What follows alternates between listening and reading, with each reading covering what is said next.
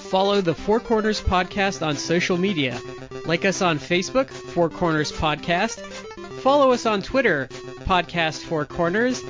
And check us out on Instagram, Four Corners Podcast. You can also subscribe to us on iTunes and Stitcher. Don't forget to leave us a five star review. I want to take this time to apologize to the television audience for what they're about to see.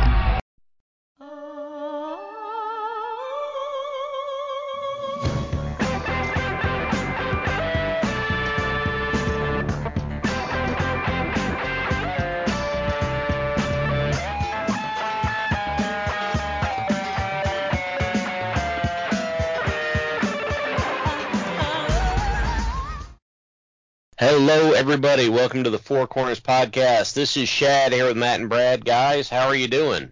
Uh, good, good, Shad. Yeah, I'm doing good. I'm glad to hear it, and I'm glad each and every one of you out there listening is with us for this episode. As always, we're going to take care of our shout outs right here at the beginning. First one's going to go to Collar and Elbow, the wrestling brand, collarandelbowbrand.com. Use the promo code Four Corners Podcast. That's number four, capital C and Corners, capital P in podcast. Save 10% off your order. The other one, folks in East Kentucky, you can still use your help. If you are game for helping the folks that I used to wrestle in front of, I'm going to direct you to go to appalshop.org, A P P A L S H O P dot O R G. Your donations will go to the people that need it. I can tell you that absolutely. oh, the shout out means we pass the ball over to Matt. Yeah, that'd be to Orlando Colon. Uh, you know, guys, Orlando Colon, I believe he is the uh, 428th uh, WWE World Champion. Uh, they're just passing those titles around to everyone. Uh, I think I'm Oh, yeah. next week. Uh, Oh, have my own championship. So. Cool. That was my favorite meme that Justin posted earlier today. Was like it's from um, it's of like the Simpsons barbecue where Lisa becomes a vegetarian. And it has Triple H's face pasted. It was like, "Good news, everyone! Everyone could have a title belt." And it's like the town laughing, like, "Go back to the NWA." Yep. It- Yeah. It's very NWA. It's like everyone has a title. Yeah. There's 58 titles. You know what I? So this is this is my prediction, and I could be wrong, but but so I secretly think they're they did this because they're gonna try. Well, okay, a couple things. Um, one, I think they they came up. This was a short term decision that they made. Like they made it within the last couple weeks, and that's why the belt is such a fucking atrocity because they just threw two concepts together Uh huh. and had it like whipped up um, on the Mhm. cheap. Uh, and secondly, I think this kind of makes me think they're going to try and run Roman all the way to next Mania Oh. Because they have this mass hard on for this Rock match that I don't think's ever going to happen, but they're going to try and go for it. I, That, I that thing will be hilarious if Rock next year is like, yeah, no, I'm good. Yeah. Like, I, I don't need to. I don't need your company, And- and, he doesn't.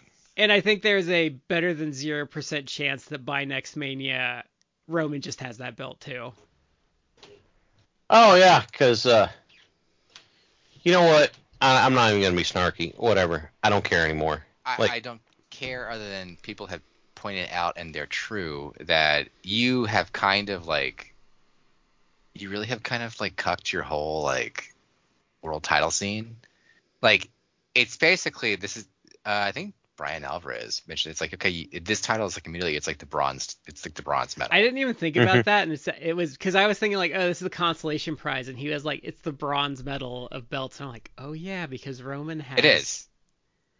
Yeah, it's it's clearly like if you count the Romans titles as like two titles, it's like okay, well this is like basically a third world title, Yeah. Mhm. and it's clearly like they and they they they premised it by it's like oh yeah like Roman's unbeatable. Uh, I guess we'll have to do a new championship because he can't nobody can beat him for it, and he uh, he's a part timer. They like, basically sold it as like oh yeah he's part timer. You know so what- You you need know to what have this- belt that you can defend. It's like you literally just like you said like we're bringing this title because we can't book him to lose the titles. Yeah. And so this here's a consolation prize. Anyone is like clearly not as good as Roman, but you, you know, I guess here's a championship, I guess. But people have pointed out that it also like makes Roman look bad it's like, okay, well, you invited, you created like a new world title, then that makes that further makes his like thousand day reign. I'm unbeatable. It's like you've made it even dumber because it's like okay, well, there's a whole other world title here.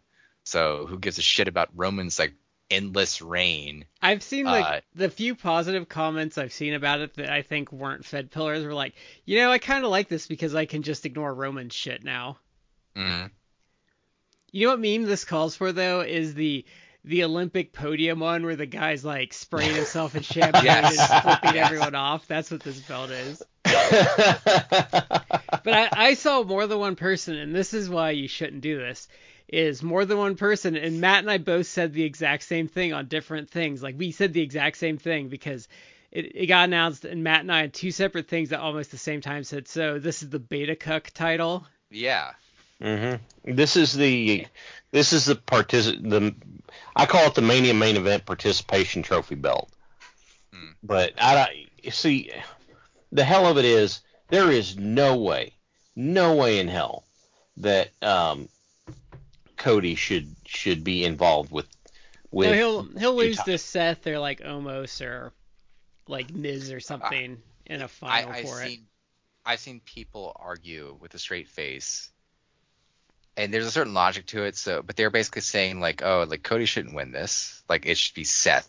Seth, right? Which is like, I, uh, why are you having Seth in his giggly bitch gimmick winning the world title? But I've- okay, I've like seen let's say you do that, people have pointing out like, oh, Cody should like he should be going after Roman. He should not settle for this title. He should win the titles from Roman. It's like, well, yes, actually, that logically that makes sense, but I don't have any confidence that they'll do that. No, No. I've seen I've seen that argument, but I've seen it in a more reasonable sense from people that aren't fed pilled that says Cody shouldn't win this because you don't want the stink of this failure on Cody. Yeah, yeah, yeah. I think in part they are going to give the title to Cody because he got he got hot and said they want to capitalize on that. It's like, oh, he's he's hot. Like we got to get we got to That's- put the world title on. It's like, yeah, okay, it won't why work. don't you have him beat Roman at WrestleMania? It's like, oh no, we can't do that. Thousand Yeah. day reign. It's like, oh god. It's like the whole back in the day, like the Rome the uh, Punk Roman Reign things. Like you got to make Roman look really strong. It's like, okay, then why does he? I just go out there and he beats me. Oh no, no, no. You, you got to put up a good fight. Like you got to do that. Okay, okay, I, I- I'll I'll beat them then. No, you, you got to make Roman look really strong. It's like, okay, enough. It's circular reasoning. Come on. You know what I Yeah. don't get is this was a really easy thing to get around where you you didn't have to make a third title. No. So you do you do Cody, Sammy, and Roman in and they've done this before. They did this with Angle, Jericho, and Benoit for the European and IC titles. So Mhm. you put them in a three way, you do a two fall match, one falls for one belt, the other falls for the other belt. So you have Cody pin Sammy to get the title he hasn't held for a thousand days off of him, and then Mhm. you have Roman beat Sammy to keep the other belt. You can do it that I mean they did that with Seth Rollins, John Cena, and Sting. What I was going to say is you can do that real easily. The easiest thing I would say is you win the Rumble. You get to challenge for a title, and then Roman's like, you get challenged for a title. Well, Cody doesn't want the Universal title. That's been established. He doesn't care about that one. So you just say, I'm challenging for the WWE title in the main event of WrestleMania. Roman's doing the thousand day reign with the Universal title. Oh, The so he, WWE title doesn't even come into it. wait, so he, he he the oh, I thought it was the other way around. Because that's even worse because no one gives a shit about the Universal title. I'm pretty sure. Tell you what, I'll double check. Wrestling Wiki. Yeah, because that's stupid. Because that doesn't that doesn't count then if if he gets a thousand days with the Universal title. Let's see. When did he win this damn thing? Let's do it this way. Universal. He's current. Da da da. Uh, relinquished. Tribal chief. August 23rd. Whatever that would be. Uh, he went on August at Payback, August 30th. Reigns won the Universal title in 2020. Okay. So God, it then, feels like it feels like it's been a decade. yeah. So that means that all he had to do, he won the Universal title. He didn't have to do anything. Right? He just he had the Universal title. All he had to do was say, you know, a thousand day reign with this belt right here. And Cody's like, I don't want that one. I want that one. And then Roman can have this whole crisis of confidence of like, oh, you you can't ha- no no you can't have you can't have both of my belts. You can't no you can't do that. It's not hard. And yet, what do we get? We're getting this, right? They consistently have terrible belt designs too. It's it, I, I can't get over how much I hate it. Uh, and, and there are people out there. It's like, oh, it's, it's not that bad. It's it's because because basically it's kind of like the big gold belt, But it's everything the New big title? gold belt's not. but it's they they they, they took the big gold belt, they, which they could have just brought back, Yeah. and they slapped a WWE logo in the middle of it. It's like, no, no. It, you know what it looks like to me is it looks like it looks like they cut the middle of the of big gold out and put like a tag title in the middle. I, I should I shared it with you guys, but someone someone took the big green belt, which is like a belt that uh, I think Backlund had. Like it predated Yeah. like Hogan. Maybe Hogan had it for a bit, but it's like That's the one That- Hogan won. oh, okay. It, it's like from like literally like 40 years ago. Yeah. And someone just like, oh, the new here's the new WWE belt design, and it's just that belt, but it was like every single plate Surface. it was surfaced. It was a WWE logo on it. Yeah, It's like, yeah, that's pretty much what's happening. that really hit home why I hate all of their new belts because their new belts all suck because they make the WWE logo like the biggest part of every single title Yeah. now and the focal point. Oh, you gotta have branding. Yeah, now, now I The understand star why is the brand. Now I understand why I hate it. Mm-hmm. That makes total sense That's now. so that that was the thing. I was home last night. I and you know just and there's like, oh, it's the big announcement, and I'm like, oh, okay, big announcement, cool, whatever. And it's like, you know, it's gonna rock the foundations of the company. Yeah, okay, whatever. And then it's like, we're announcing the new belt. It's the sorry, nobody here could beat Roman belt, so I guess we're just gonna have to make something else for the rest of you losers to do belt. Here's the And I was like, the first thing that went through my mind was, y'all can't ever dog on Tony Khan's major announcements ever again at this point. Like, I don't want to hear it. But then the other, the other thing that struck me is me going, you you have you have just like you said, beta cuck or whatever. You have just cut the nuts off of everybody else on your roster for no reason, you know you know how you no get this. here's how you get Cody over, or you get like a face over. So you have them win the title. They won't do this because it would actually be interesting. You have Cody win it, and he immediately takes that belt and he just trashes it and said, "I don't want this fake piece of shit. Like I want Roman." And then you just throw it in the trash and forget it ever existed. That's how Okay, you. you know what? That would be super ballsy, and I would I would absolutely appreciate it. Like go get that sledgehammer. Get another throne and drape it on the throne and smash it. Yeah.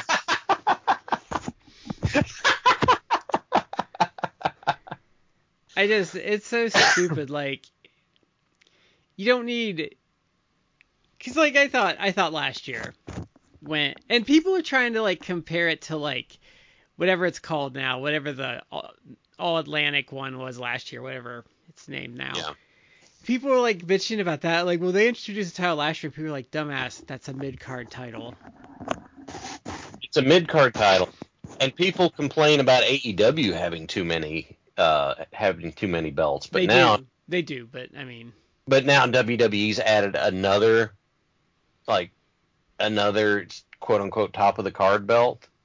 Uh, no. because I will say this: AEW has way too many belts, but they at least book them pretty decently, each and every one, minus the TNT belt. Um, WWE does not book like can only book like one or two titles well at a, a given time. And I only think the Gunther one has worked is because they don't care enough about it to actually do anything with it. a lot of people have saying that he is the best Intercontinental Champion of all time. And I'm not gonna say no, just because the guy is a phenomenal worker and he's been going out there having like great, great matches with people. But Mhm. you're right. It's like I think because he's just been allowed to go out there and do it. I don't know. Granny doesn't like him.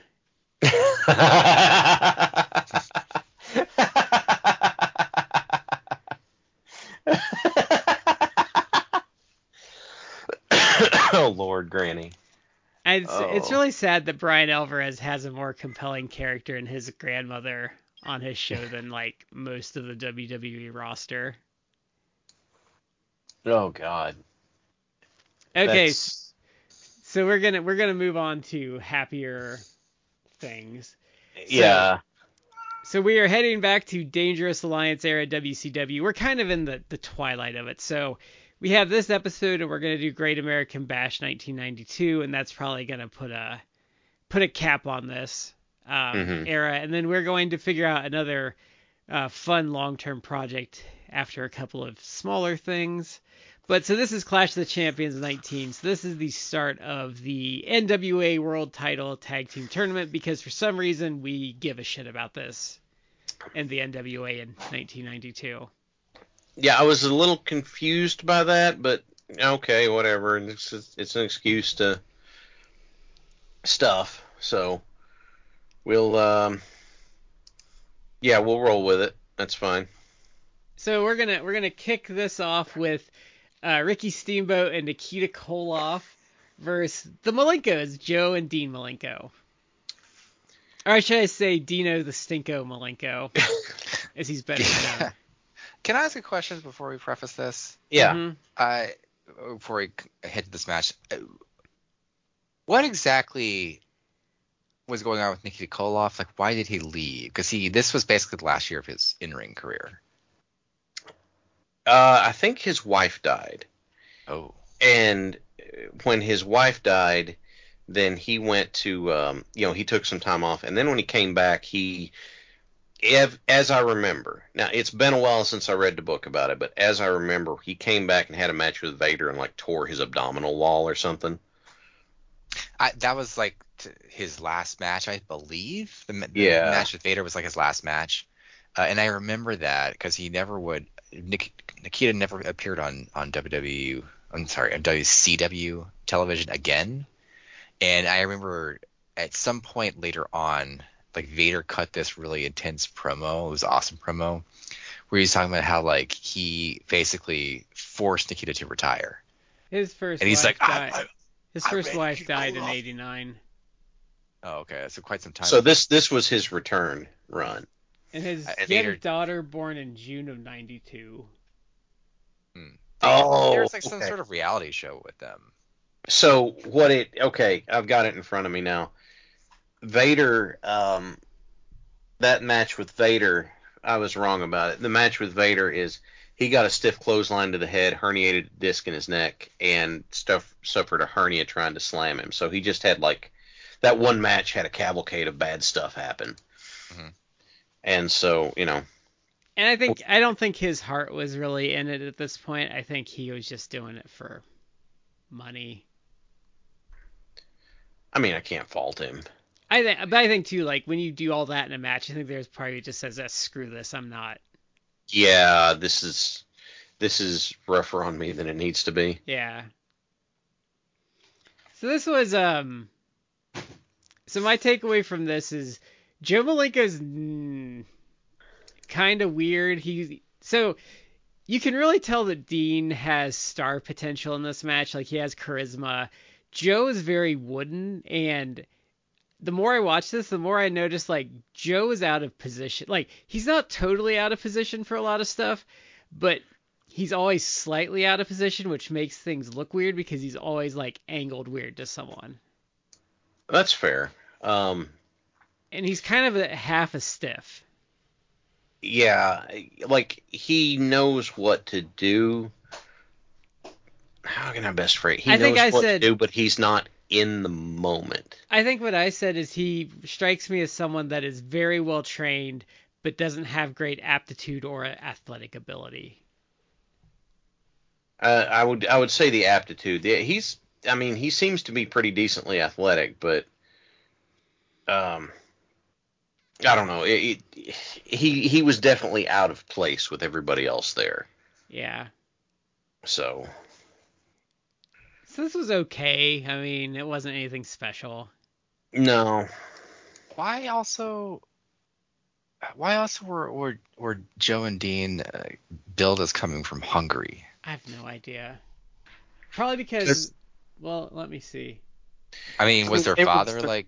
I, their fa- look, everyone in the family is from like New Jersey, so I don't Oh, know. I bet. I bet they're. I bet they're trying to say Boris Malenko came from Hungary. Yeah, Which may have been the gimmick. The gimmick may have been that he was like some. Uh, No, he. You know, Boris European. was just. Boris was just a fucking commie back in the day. Like that. Well, that it's- was his gimmick. he they but he was called the professor too, so there's something there I'm missing. Yeah, But maybe maybe they up- softened it up and made him hungry. But like I looked Boris up and he's he was billed as from Moscow. Oh, okay. it's you know, I mean, it, these this type of like insensitive gimmick was kind of common back in the day, Mhm. but there's something like really awful about presenting a Jewish wrestler, which is who who he was, like in real life. He's like Lawrence Simon yeah, from New Jersey, and then presenting him as like a German Nazi. That's that's like a gimmick that he got it's, at one point. wow. Uh, wrestling is like wild. Yeah. Uh, oh wow, looking at his like well, looking at his Wikipedia, he won the the NWA Florida Tag Team Championship in nine, in '72 with Bob Roop, Hmm. well, and he, was, won that off he, Bobby Shane and Bearcat Wright. he was um he was like the big he was the big heel in Florida like in the 60s and early 70s. Like it was him versus Eddie Graham Mhm. was like the big Interesting. deal there. Interesting. I didn't know anything about the Malenkos at this point. They were Yeah. Japan guys. I think they were I think they were blackballed for a while because they tried to run Outlaw in Florida and so I think they were working all Japan and New Japan until um Dean got a gig with WCW. Mhm. So- It's oh, go ahead. it, it's it's in watching this it's i mean it's very it's very clear that um steamboat and dean are the ones holding this together. And dean is very clearly like good like very very capable. Watching him you you know how technically proficient he is just by how by what he's doing. Barring the fact that we saw down the line and that sort of stuff. But it's it, you know they're they're doing all this and Nikita basically just takes the hot tag at the end of it and comes in and does his lariats. And every time I see Nikita I have the same thought of like dude you really could have used an athletic supporter with your gear. Um, you really could have. But you know nobody asked me so what's the point in saying anything? Um, but it, it it's it is interesting to see how that that plays out. Um, with those guys. You know, with the guys that are there, like knowing what happens down the line. So up next we have Austin and Rude versus um, Bagwell and Zenk. Um, this was okay. I have to say though, I think Bagwell was better than Zenk at this point in his career. In both of their careers, I should say. This uh I like this match. It wasn't long, like eight minutes. But the thing that I took away most from this match was that the team of Rude and Austin was like tremendous. Mhm. Like i i in a different time period, in in a different circumstances. Like if you could have had like Rude and Austin be like just a, a two man power trip and just like run rough roughshod over people, like they were both like really good. And Austin wasn't as good as he got. Like, right. he was still learning, but he had he had reached a, a point where it was all kind of clicking with him, and he was he was really good. And Rude was was really that good. Like Rude never won like the world title. He he did if you count like the weird international title as like a world title. Yeah. But It was big I- gold, yeah, so you could um, you could count that he the big gold he- is the real world title. He wasn't around much longer after this before he got injured. Uh, but he's a guy that like you should have had him be like your world champion. You could have pushed him as like the main heel. yeah. Mhm. You definitely. Uh, I, I would say actually that this is probably, um, I, I want to. This might be the apex of Austin, like as a worker, because he's healthy and like good. Yeah. Whereas like he's really good throughout his career, but like especially when you get to like the Attitude Era, like he's really good in the Attitude Era, but he's being held together by like bubble gum and duct tape, and that's a large reason of like how the main event style developed is because he he was literally wrestling on borrowed time for his big run. Yeah, I mean he he basically became like just a punch kick wrestler. he I mean he could He Yeah. never recovered from the neck, never. no Yeah. he could have he could occasionally still pull it together and have like decent matches, but he was largely just like a punch kick guy because like he, he- yeah he, the he kind of had to be. yeah the neck thing just like kind of ruined him. Yeah. It well, the Hollywood Blondes run was after this, right? Yes. Yes. So um, this may not be like the biggest, most bestest that he could ever do, but you know he still does a good. Yeah, obviously does a good job. The, It's it's two of in them are his fantastic. It's him in like his purest form where it's not like hampered by injury. Okay, Is kind of what I'm saying. Yeah. Fair enough. So up next, um, you know, this was a tape show. I don't know why they didn't. Um, I don't know why they didn't edit out like what Steve Williams said. Yeah, that was um, Were they asleep at the wheel there? I mean, he caught himself because I don't think Yeah, he meant was- to do. that was a choice you could make. Yeah, He even got the offensive word out first before he stopped himself. no, he kind of, he kind of, he kind of like garbled it because I think he realized like, oh shit, I can't, I, I shouldn't say that. But Yeah. So this match is um this is the Miracle Violence connection against Larry and who's the other one? Jeff Larry and Jeff O'Day. Yeah. So um to give you an idea, these they're from Australia. Jeff O'Day does not have Wikipedia, and if you look him up on Cage Match, this is the only match that's recorded in there. And Larry was like a legit star in like Japan and Australia and New Zealand in the 70s. Yeah, he he was originally from Australia. Uh, he I think did wrestle. I mean, he he did have stints in All Japan. Uh, he did tours with them occasionally, but he worked primarily in Australia and in New Zealand. What's interesting is that he used to be a co-owner of a, a company called WCW Australia, Oh, which so he was no. uh, he was my boy. What? Yeah. because that was um WCW in in um New Zealand was uh was his deal too. Jim Barnett. Yeah, that was a Jim. Oh yeah, yeah. You're you're right. Huh. Look, my boy. or you have like the the uh, Laps fan imitation is I, I quit. I can't do this anymore. I quit. You're asking me to do Vince. Vince, come on. I'm gonna quit. um, You know what's Larry- what's really okay. sad is Jim Cornette said that um Barnett never wrote a book, which would have been awesome because he didn't want to out himself as gay, even though like it was the worst kept secret in wrestling. yeah. hmm Yeah. There I yeah, it makes you wonder how many guys sat on stuff like that that could have been you know uh, huge uh, you know sorry. This could have been the you know utterly huge in terms of the what they could have brought to the table or revealed or whatever term you want to use. But then instead they were like no no i'm not gonna i'm gonna not not gonna do that. Was that Ted Hmm. DiBiase's wife that like had heard the jokes about him and then finally met him and was like, "Oh my god, like you guys aren't really joking." because she was trying not to.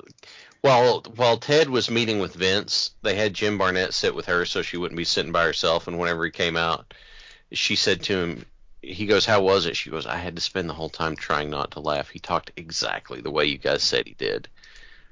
and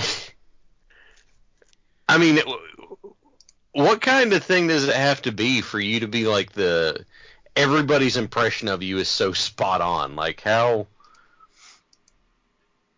what's the word I'm looking for? How distinctive does your way of speaking have to be for it, right? What, what, what would it be to be like alive at this point and realize that that's what like there are people that have never like seen you or wouldn't know what you look like, but like to hear your name immediately go like my, My boy. boy. Yeah. Boy.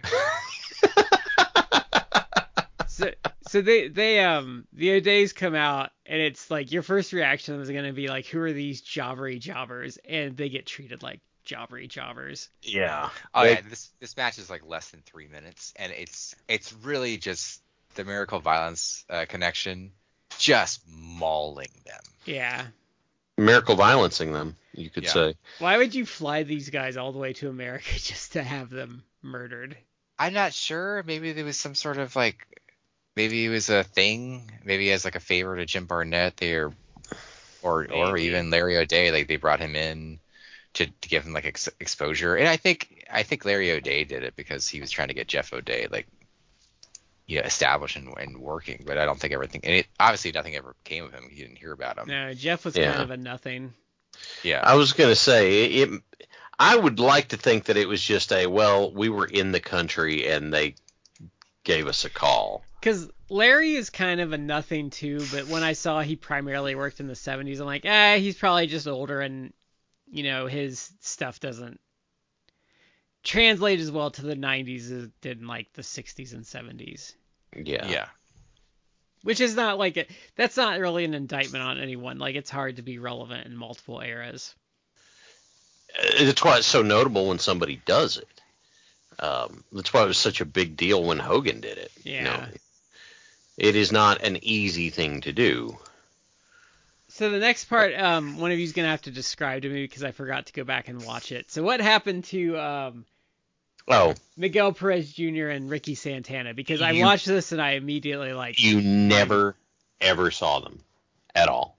What happened is that there's you have the the match and they're announcing something and they're like, "Oh, there's been something that's happened to the Puerto Rican team." Like there was a car wreck or there was something that happened and they're not here and we're not sure what's going on.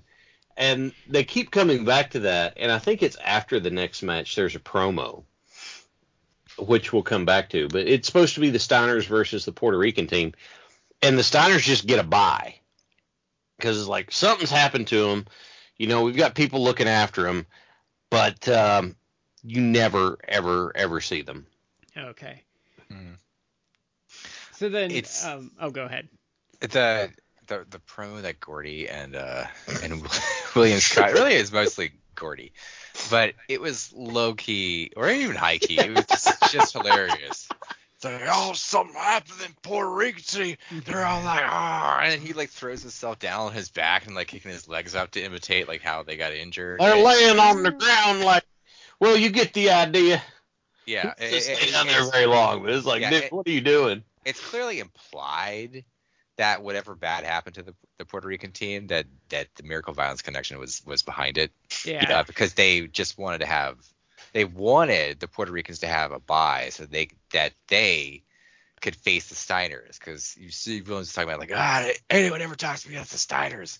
And you have Terry Gordy being like oh look at the bracket. I guess the Steiners have they got to forfeit. They have to face us it, it's it's just brilliant it's like how can you not love and Gordy and Williams they're just two like beasts of men and Probably a little they're, they sauced. maul the O'Days, and then they, here they are, like they're just hilarious, really hilarious, hilarious as hell. I just you you get a you get a sense that like Gordy's just like back there pounding beers until it's time to go out there and like beat someone up.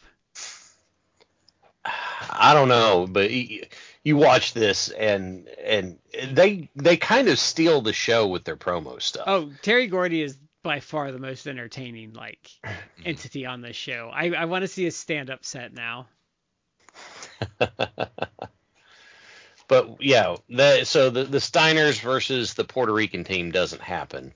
Yeah. um, and that takes that goes into Barry Windham and Dustin Rhodes versus Arn Anderson and Beautiful Bobby from the Dangerous Alliance. Yeah, this one was interesting. This one was really I thought I thought this match was pretty good, but it felt like it felt like if you ever if you've ever listened to like a podcast or something on 1.5 speed, I felt like this match was in like 1.5 speed. It felt like they were just trying to rush through like what they had planned.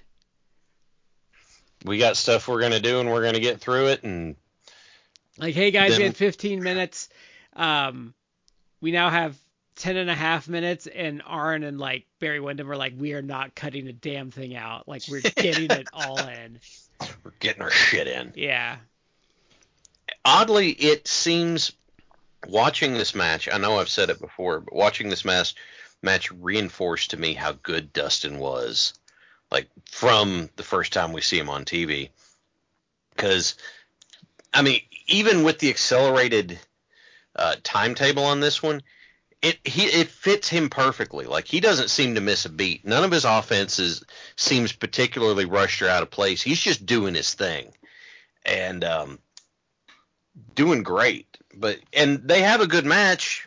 Mhm.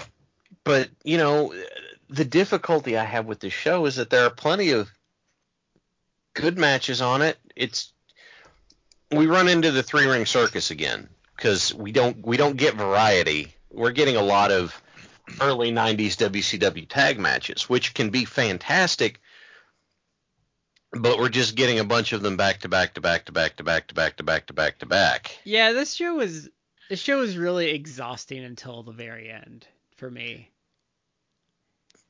It's uh, this show happened like right after I started watching Mhm. wrestling. And so I, I I literally had this show for years. I had this taped on VHS that I taped live. Uh and I, I liked it because like again, as, as someone who had not been exposed to really any wrestling, I mean, you're at that phase too where you can't get enough.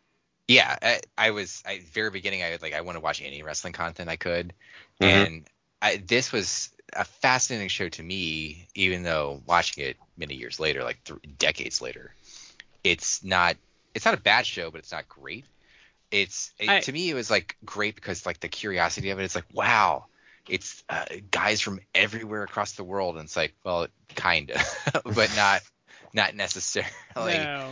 But it was interesting. Like there was some interesting stuff. I kind of I kind of feel like this show for me might be the Mendoza line of like wrestling shows. So if you don't know what the Mendoza line is in baseball, that is pretty much your base comparison of what um, competence is in baseball is the Mendoza line, which is hitting 200. So I feel like this show is like the baseline of like what a confident wrestling show should be. Like so if if you're not as good as this show, like you're a bad show. Like this is the baseline of like adequate, acceptable wrestling show with a side of probably better than not bad, I should say. I'll come back to my thought on it. I, I had a way I thought that kind of encapsulated it, but I'll come back to it at the end. It's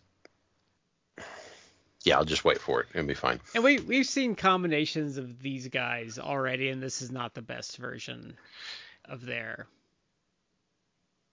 Well, yeah, it it reminds me of when we watched um, the uh, the GWF TV title tournament. It's like we did not need all of these first round matches. Like we did not need all of that here. We we could have been like, oh, you know, here's here's you know Steve Williams and Terry Gordy. They beat the Australian team of, of Jeff and Larry O'Day, and it's like, did did did you need to have that as a slot on the card? I think I think you could have just told us that and we would have believed it. Or yeah, if you wanted to have some first round matches, you'd be like, okay, well, you know, since this is a world tournament, then this happened. This one happened in on Australia, and then after winning, Williams and Gordy flew up here for the next part of it. So you build in this whole thing about jet lag or something. But if you want to have the the Windham Rhodes uh, versus Anderson uh, Eaton match, you know, you can have a little more time for it and kind of build it out. They're just they're putting a lot into this show, and this is a clash, so it's just two hours. Yeah, they've had a problem with that in this era of WCW. There's just too much on the shows.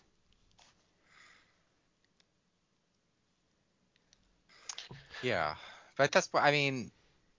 I'm I'm never gonna say no to like a Windham's Rhodes versus Yeah. Arn Anderson Bobby. No, Roode. like no. I'm just I'm not like it, even on both guys of well, both guys both teams. If it with all four guys are having like a bad night, it's still gonna be great. This was still a good match. It just Yeah, it's a wasn't. very good match. It just wasn't great. It was just good. Yeah, and obviously the the, the point of it is a, a tournament match, but it's like they also not really like anything there. Yeah. I It's just a match happening. And then I was very angered by what happens for the next match. So the next match Is the Silver out Kings Brad's favorite. Yeah. Brad's favorite was in this match, guys. Well, can can so let me let me discuss let me go through my thought process here. So we get the Silver Kings, and I'm like, ooh, like Silver Kings on this show. That's awesome. Like I don't know who the other guy is, which um is El Texano, who has like a horrible end to his life, but we're not going to talk about that. And then Bad Street hits, and I'm like, I think I woke my wife off wife up yelling motherfucker. And here comes here comes fucking washed, chubby, short Jimmy Jam Garvin and like I was very upset. I'm like I thought they had been fired by this point.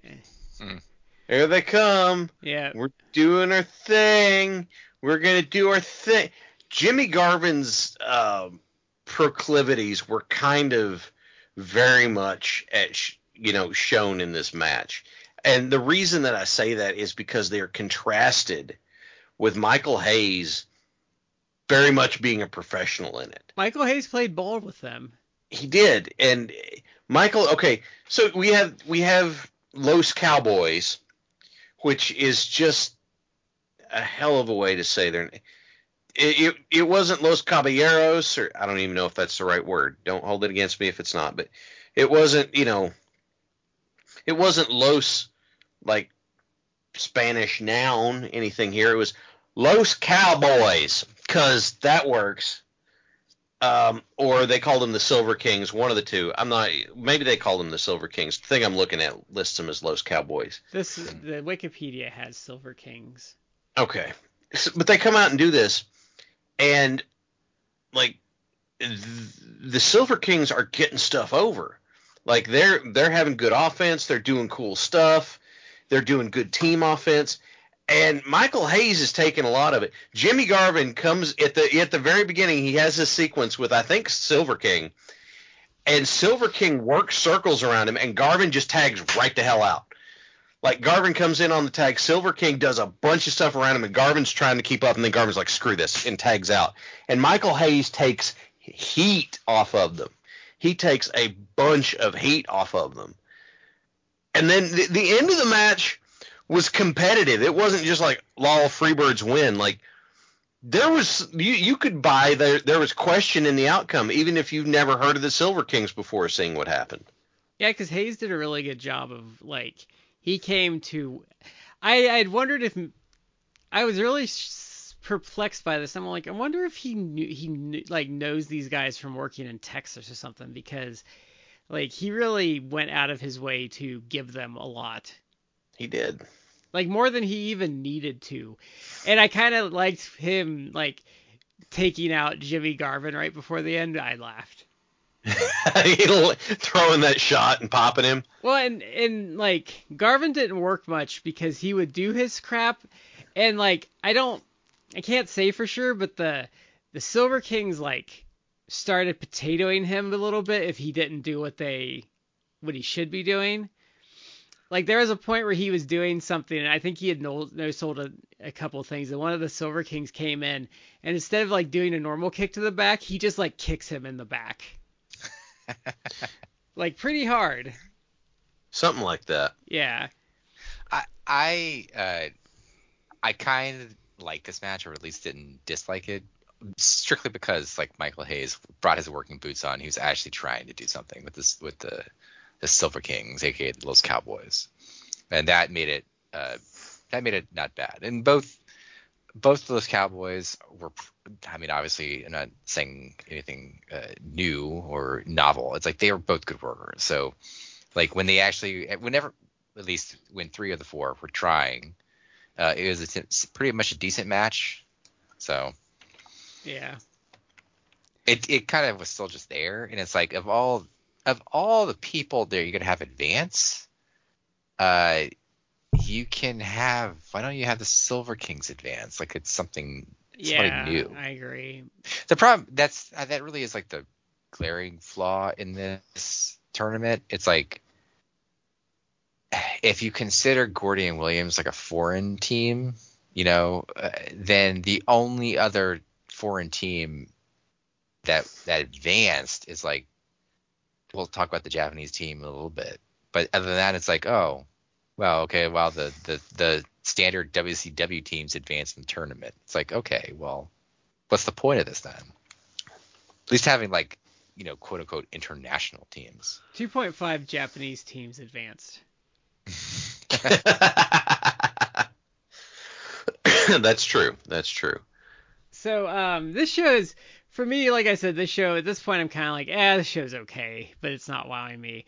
So then we hit the next match, um, which is Chris Benoit and Biff Wellington versus Brian Pillman and Jushin Thunder Liger. And I, I, I was like, oh, this should be okay. And I was like, oh, by the end, well, for starters, I was shocked that this was only 11 minutes because it felt longer, not in a bad way. Yeah. But this this match just turns into like a total bomb fest. They really got going in this one, like a lot. And this is also why I love WCW crowds because they didn't know who the hell three of the four people were. And this crowd was popping huge for like everything by the end. hmm Yeah, they were on for it. Absolutely. But I mean, they're doing crazy stuff. Like there's a point where like Pillman and Benoit are just chopping the crap out of each other on the outside, and they're doing like a wide angle because them just going to town on each other had to be caught on film. Mhm. And like Jesse and and Jr. like super into this match, like that's how good it was. hmm Yeah, they they really are. they and you get to see some stuff that you did not see regularly until like the luchador era of the late 90s Yeah. in WCW. And- Although I, watching Liger do that Asai moonsault on the outside, I, every time they would play that, I'd be like, "Oh God, his feet came awfully close to hooking that top rope as he went over." And I have to say, um, Biff Wellington's skullet cannot be matched in this. it is a mighty skullet. It is so skullety and so Canadian. My theory was that he didn't get he didn't get signed. I'm sorry, Matt. Give me just a, he didn't get signed because that was Jesse Ventura's gimmick this show. uh, Beef, aka Biff Wellington, like he was a, a kind of a stampede guy, and he that's where he kind of became friends with. Uh, should we call him Pegasus Kid? Should we not? Are we, Yeah. are we not Yeah. allowed to, to use the name? This was basically like a, a IWGP Junior tag team match Yep. and that's not a bad thing. Like it's it, this is this is the best match on the show, and legitimately a good match. Like Uh, I would, It's if I was to Hmm. snowflake this, it, it would there would be some variance. I need to watch it again, but my initial reaction was like four and a half stars for this. Like it's, it's like in it is in like legitimately like great territory.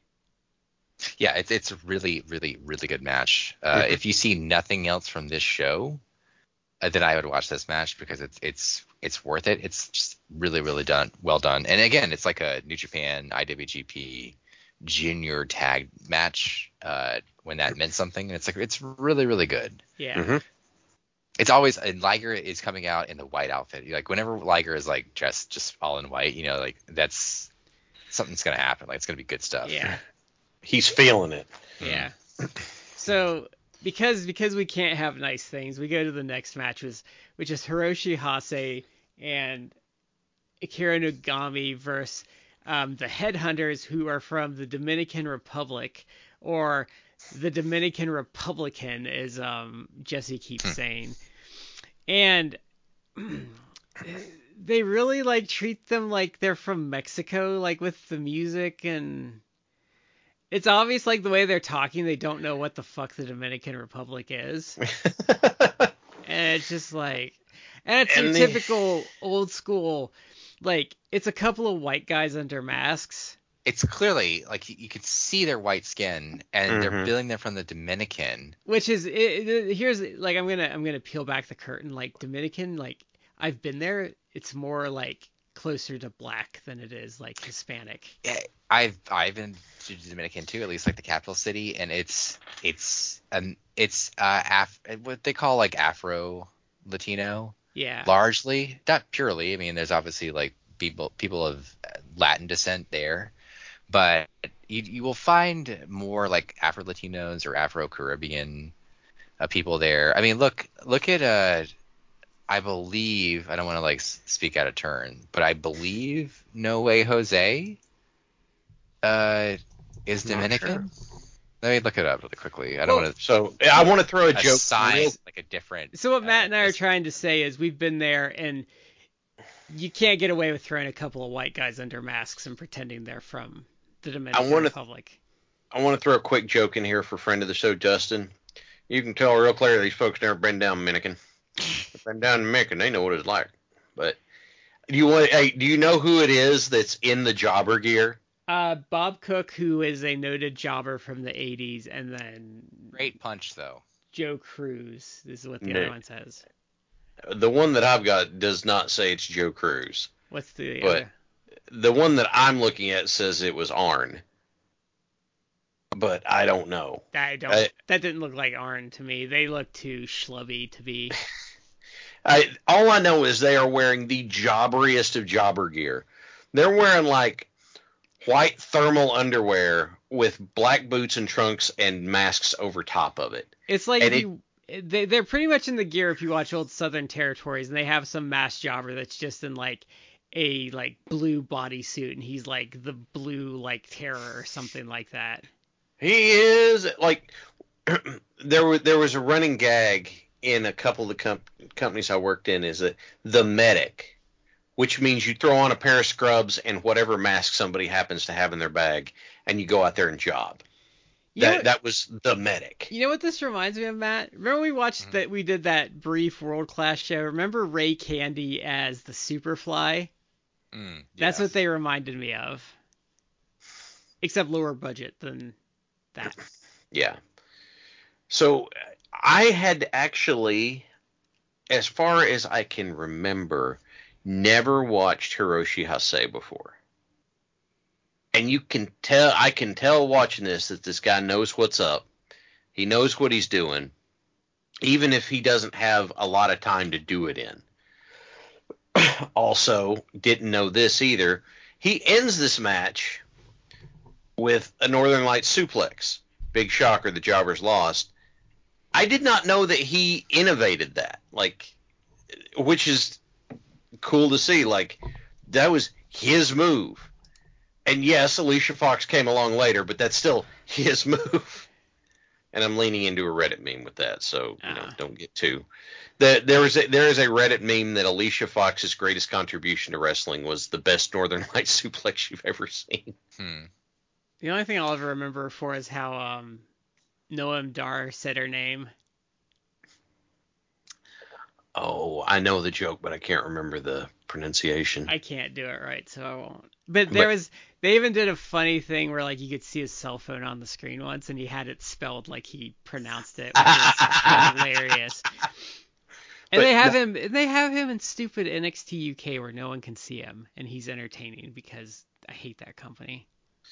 Um, no, Alicia had a, where basically she just had such a good bridge on it, it looked outstanding. Oh, funny Like- Noam Dar story.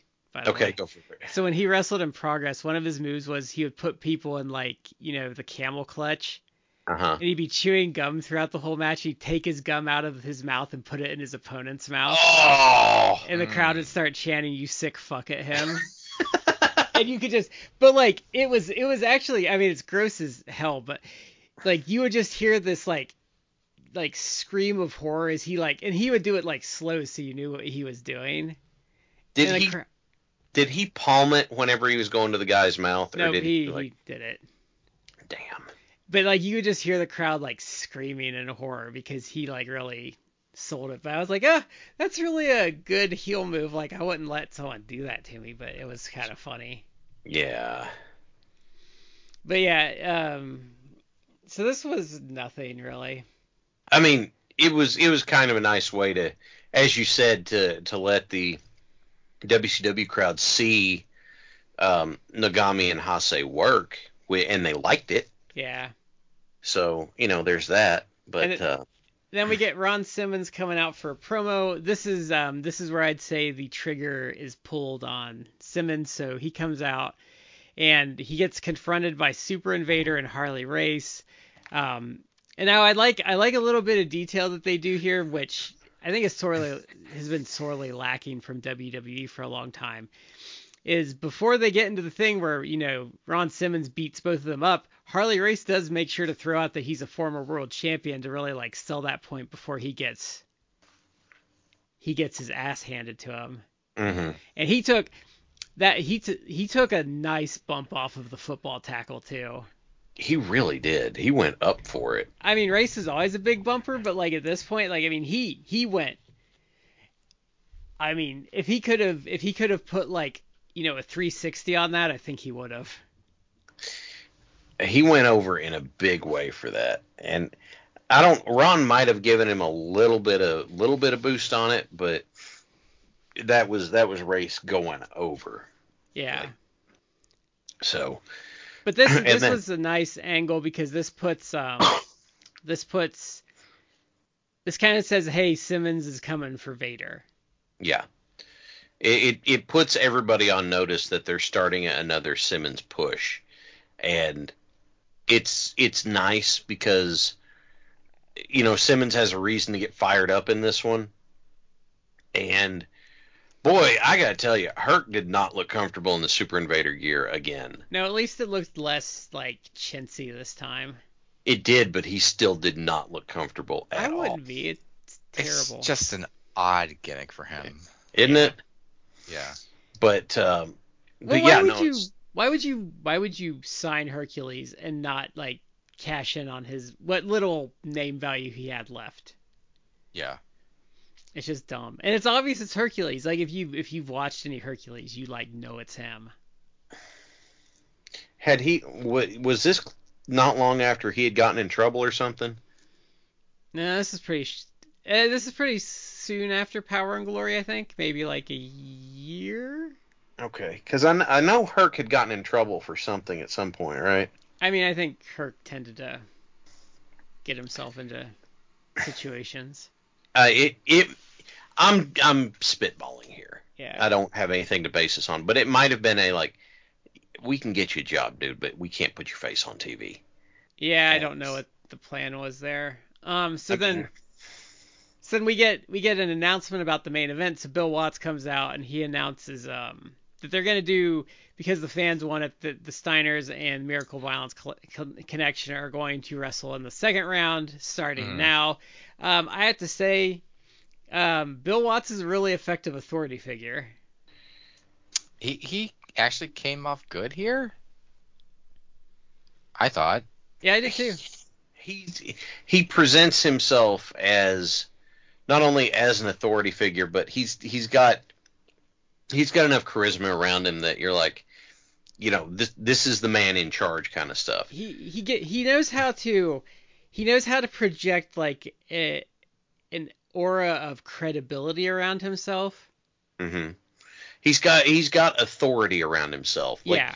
the best comparison I've got because they they both did the authority figure in a suit, not really trying to overpower anybody, just do their thing. But like if you compare him to J.J. Dillon as the commissioner or whatever on Nitro, um, like Dillon did not bring weight. Dillon talked more in his segments, did but he did not bring weight with him like Watts did in this. Yeah, I would agree with that. So then we get we get we pretty much go straight into Steiner's uh, Miracle Violence connection, and this was um so this is an odd match. I got I got kind of an impression that the Steiners and Williams were kind of shoot doing their amateur stuff. This the match like started off like weird. It it was almost like a shoot in that they it did not seem like they were cooperating with each other. It didn't it And- didn't seem like they it seemed like so I I don't feel like I don't feel like the match is out of control and they weren't cooperating. I feel like Williams and the Steiners like, hey, um, let's just have some fun, and then they started like legit, like doing amateur stuff. But it wasn't like out of control or anything. They're just like, hey, let's just you know, Mm. let's see what each of us has. it it made it it gave it a very different feel. Um, and it it was not a not a malicious feel, but like a a different feel than you usually than we had been getting from Steiner's matches. Kind of they were testing each other out. Yeah, yeah, and I, I would also say kind of knowing that each other had had that in their bag, so they're like, well, I'm not going to give you a chance to catch me. I'm gonna, you know, we're gonna meet there and see how it works. Yeah, because I I feel like that because usually when they do amateur stuff, um, there was a certain weight to what they were doing that like worked amateur style stuff never has. Mm-hmm. Like, there's some worked amateur stuff where they one guy's very clearly styling on the other one. Yeah. and he does he doesn't just do a spin for position. He does like a 360 spin to go back to where he was just to prove he could. Yeah. Um, And it's they weren't doing uh, that stuff. There was like there was like oh well Williams got has me like what am I gonna do? Like well I can pick his leg. And then like Williams like well I can't I'm not going on my back like I'm gonna you know do this like there was a very different flow to it. using the ropes as kind of a reset, like a Greco-Roman match. Yeah. So And then there was some they did some big suplexes towards the end, which yeah, um Yeah, Doc This, uh, bumped pretty good for them. Yeah, he does. This match really like it, I I basically now now like now that I have like a few more decades like when I watched it it's just like Gordy and, and Williams just seemed really cool. But now having seen obviously like a lot of stuff, well not a lot of stuff, but enough stuff from them from like All Japan, like I kind of see how both guys like got runs as like the the world champions there. It's like they're just beasts of men. They have no problems like just like just laying it into the other guy.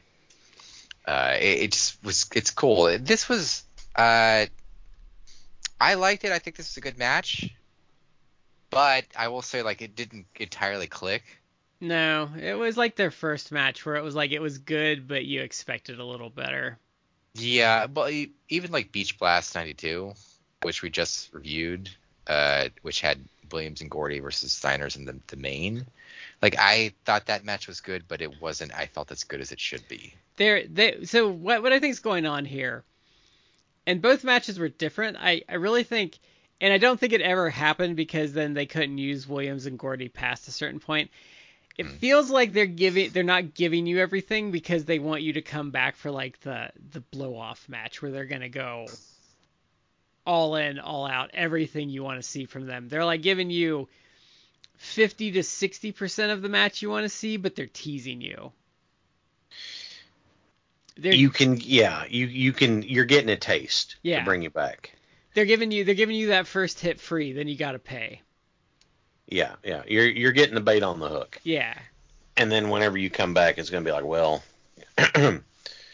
uh, this is what you've been waiting for. That's kind of what I feel like though, and I think it's smart. Um, that's I think how you sell. That's kind of how Mid South worked too back in the days because they put more feature matches on TV, so they kind of gave you like the tease. And it's like, hey, if you Mhm. want to see like if you want to see the whole match, like come to the come to the arena on Saturday. Yeah. Yeah. And uh, you guys had talked about uh, you guys had talked about the finish on this one. Yeah, the finish was kind of weird. It's very abrupt. I kind of I actually kind of like the finish. Uh, because uh, it was I think it was Gordy chop blocked, Yeah. or do I have it backwards? Like I, I watched this earlier, then I, I I forget which one it was which, but I think Gordy like chop blocked Steiner. Because Scott Steiner was Steiner. selling his leg for a, a good chunk of the match.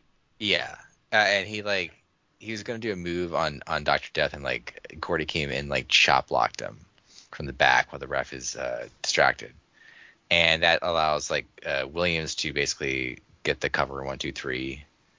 Um, and both announcers, Jim Ross and Jesse Ventura, like did uh, they kind of did a good job like selling it, Mm-hmm. uh, like it was a big deal. And to me, like that made me feel like, oh, it's a big, it's a big deal. Been watching it as a kid, but I, I actually liked it. it like it, it's, it was a weird finish and it was kind of abrupt, but it seemed believable to me. It's like one guy just like chopped the shit out of like another guy's leg. Like he's, he's just incapacitated. And it dropped Williams right on top of him. Yeah, exactly. I, the thing, like, I saw what they were going for and I liked it, but the problem that I got into was that I could not, in in watching this, whenever Gordy comes in and does the chop block, he does not get out of the way fast enough. So they fall on top of him too, and he's trying to get out of the way. And when the ref turns, he's right there. You know, it's if he had come in and done the chop and they had gone down and he had been out of the way, be like, okay, cool, totally down with that, because then he could have rolled out and there's no bit of question about it. But he he was right there, and I was just like, oh, that could have been better. Oh, and the ref might have let it slide because it looks like, well, he got squished in this. I mean, he probably wasn't involved, right? But I'm I'm having to justify it in my head. So, like, Ooh, I, I like what they were going for, but that that bit of execution didn't seem to quite come together. I was looking at the how this tournament goes um, after this because the- we'll see the end of this on Great American Bash 1992, Mhm. and um, so Shinya Hashimoto comes in for Nogami, hmm and they wrestle the Fabulous Freebirds, so we might see Jimmy Garvin just get the shit beat out of him on this next show. Don't get our hopes up here, Brad. We gotta. Oh, we if, can't get. if it's Hashimoto, like he's gonna. No, I mean like Garvin may not get in there at all Oh, that's true. Because like this match, he just got the hell out every opportunity he could. But And thank God he did. yeah, yeah, made the match better. He's been, I, I would say, has there been any part of these shows worse than Jimmy Garvin? Uh, I'd be hard pressed. Because even I El would say- Gigante was better in the brief bits we got of him. I would say not consistently. The 91 Chamber of Horrors match, I told you, like, that's maybe the best use I've ever seen of El Gigante. Well, remember they had that match with him and Zbyszko versus um, Morton and was it Pillman? I don't know. But that that match where he where Morton and then like it was Zbyszko and him, that was pretty good too. It wasn't terrible, I should say. It, it, it, I think that it would be fair to say that Garvin has been the consistent low point. There may have been points that were lower, but no one has been consistently down there as much as he has. Yeah. I, and I wouldn't say he's like a, a historically bad worker. Like there are points No, in, his, in his career where he was actually pretty decent, or, or like his even stuff like with David Von Erich's good in the 80s. It's just the problem is like he's Yeah. washed and he refuses to like accept it and put like yeah, guys He won't sell. he's Yeah. too much up his own ass about things. Yeah. It's like you, you don't understand where you are in your career and your life at this point. Yeah, Yeah. he, he is trying to make himself the star of mm-hmm. every one of these matches, which is not going to happen if you're tagging with Michael Hayes. And frankly, you're not good enough right now to get away with it. But by hell, he's still going to try. And it's just mm-hmm. like Well, remember like um remember it's, that it's glory days by Bruce Springsteen in human Yeah. form. But remember that lumberjack match we watched? Um, I don't remember who it was, but he was part of it, And like anytime the camera was on him, he was like some drunk on college game day that had like never seen a camera before. Yeah, he's jumping there and waving his arms and stuff. Yeah. He's like, look at me, look at me, look. Yeah. Because I think I think if I had to say like I think Brian Pillman would be my MVP like in ring wise. That's a that's a tough that's a tough choice though.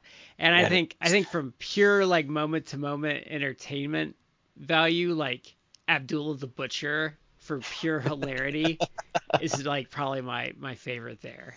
Just for him beating Buddy Lee Parker with that broom for like ten minutes.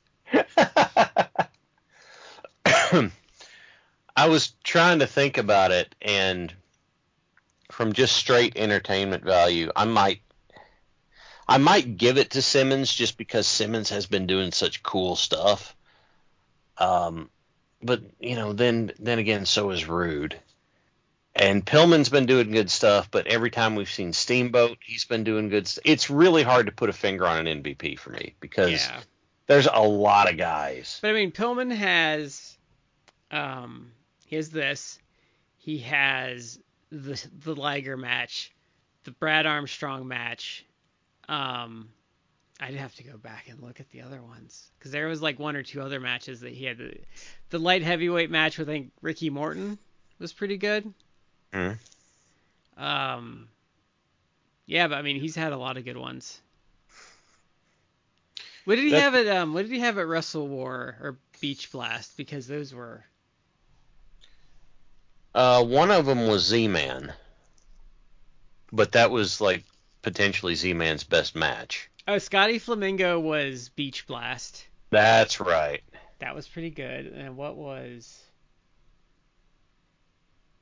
Tom Zenk was um, Wrestle War. Okay, I knew it was one of them. That wasn't bad. No, no, it, it, like we said, that was probably Zenk's best match. So, Yeah. All right. Well, I mean, how would we? The thing that I got out of this show was that it's it's kind of a nice microcosm of WCW at this point. Like, there's good stuff that's really good. They they do a good job at bringing in guest stars, basically, who do a really good job. The crowd's into them, and the good stuff is good, and some of it could be better, but then there's some of it that's that's really good, and it's like, no, that's that's as good as that's going to get. And then there's some of it that's just like, what in the hell are you doing?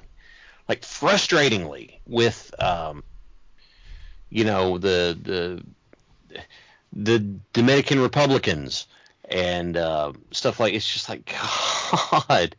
I That- you know what I don't understand with the Dominican Republicans is um why did they handle the Japanese and the Mexican wrestlers so well and then they just went like totally left field like racist with with this one.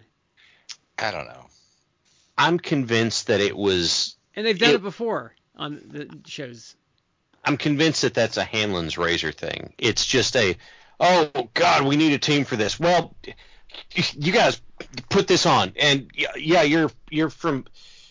Uh, shit, we can't say Haiti. We can't say we already got Puerto Ricans. We're get, and someone's like Dominican Republic. Yeah, Dominican Republic. That's fine. Go, go, do your thing. You know, pin me, pay me. Go. And I'm convinced that it's it's just lack of prep and throwing something together without actually having enough thought, you know, enough thought about like, is this stupid? Yeah. Because how hard would it, you know, we had Bulgaria as representatives from Europe, but if you got two dudes who don't do much, you, cue up some classical music. Say they're from from Great Britain or something, or uh, it, it it does not have to be. It is a it's a tremendous unforced error. That's what I'm looking for. Yeah, I would unforced error is a great word for it. but it, I, I Hanlon's razor is anything. Why attribute to malice something that could be attributed to um, incompetence? Like this one it, it- straight up just incompetent. Like it. Yeah. Like so, I think a lot of this stuff is just just just bad. it's Just like I think it's I think it's kind of like what you said. If if someone had taken more than like 30 seconds to think about what they were doing, they might have not messed this up. Or they would have just given them something else. Yeah. Wouldn't have been hard. Yeah, But- so so um the show's not bad. Like there's worse uses of your time. Um Heroes of Wrestling. Yeah. Uh I would say go find the tag with um Liger and Pillman and Benoit and Wellington Mhm. and you can probably skip the rest of it comfortably. I mean, the main's all right, and the Simmons promo is good. Um, but if you're if you're paring it down to the bare minimum, then that would be the one match to pick out. Yeah, I mean like it's there's nothing bad on this show, but I don't think there's anything like you're going to regret never seeing in your life. Yeah. That's fair. I also think I also think this show works better contextually.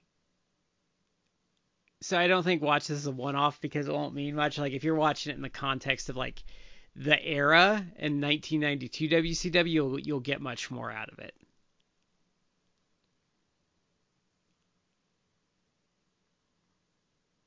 Yeah, it, it, it helps to have context for this because there's there's some moving parts going on. It would really Yeah. benefit from. So this is um we have one more show we're doing for this. We're doing Great American Bash 1992 and we're going to then call it a wrap on Dangerous Alliance era WCW. And um it's been a pretty interesting ride, I would say. Th- again, I, I've enjoyed this because this is like 92 is when I got into wrestling, like at all. Uh, and I started really watching with WCW. So us watching a little bit before that in 91 and now to like w- this part of like mid 1992 where I began re- watching it uh, has been really like fun for me. Like personally, it's been really fun.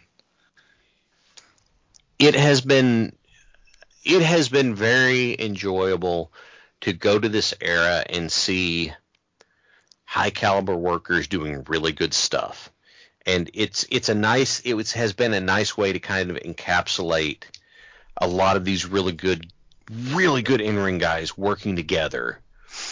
You know because all the dangerous alliance guys sting steamboat uh, dustin windham like pile all these guys in together and you get these you know fun back and forth matches with these guys who are some of them are in their prime or some of them are just such vets that they they handle things really well. You know getting to watch rude really you know get in there and dig in and that sort of stuff. And austin and his um uh, weird as it might be kind of his physical prime years. Like it it is a nice it has been a really nice way to encapsulate some really good stuff of the era. And um i've appreciated that Yeah, and it's it was interesting to see a promotion that was dead cold like get hot. Mm-hmm. yeah yeah they really ramped it up So I think um I, so we we are gonna do another long view project. We're we're gonna go over some options and then go from there. hmm But we'll we'll get to that when we get there. yeah we we got to kind of hash some of that stuff out Yeah, and there's there's a couple things I want to get off our list. Finally, I want to get the Rey versus Psicosis um Mm. Yeah. feud off of our plate. oh yeah yeah that's gonna be fun Yeah, that's been on the the to do list for like the entirety of the podcast. So we keep meaning to and and not picking it up yeah. Okay, well I would say that is it for this week. Is there anything you guys have before we we check out for the night? No, the, again, this is really fun. Uh, even a, a show that was kind of like mid. um, I've enjoyed it. It was fun. Yeah. yeah it's it's been fun it's been enjoyable um i know we're wrapping it up but hopefully you guys have enjoyed working through this with us so um, you know for what that's worth so everybody out there thank you for being with us for being with us for this episode we would love to hear from you on social media uh, instagram twitter being the most active but you know instagram twitter all that good stuff And so, this is Shad here with Matt and Brad. We've been in three corners. You're in the fourth, and we'll catch you next time.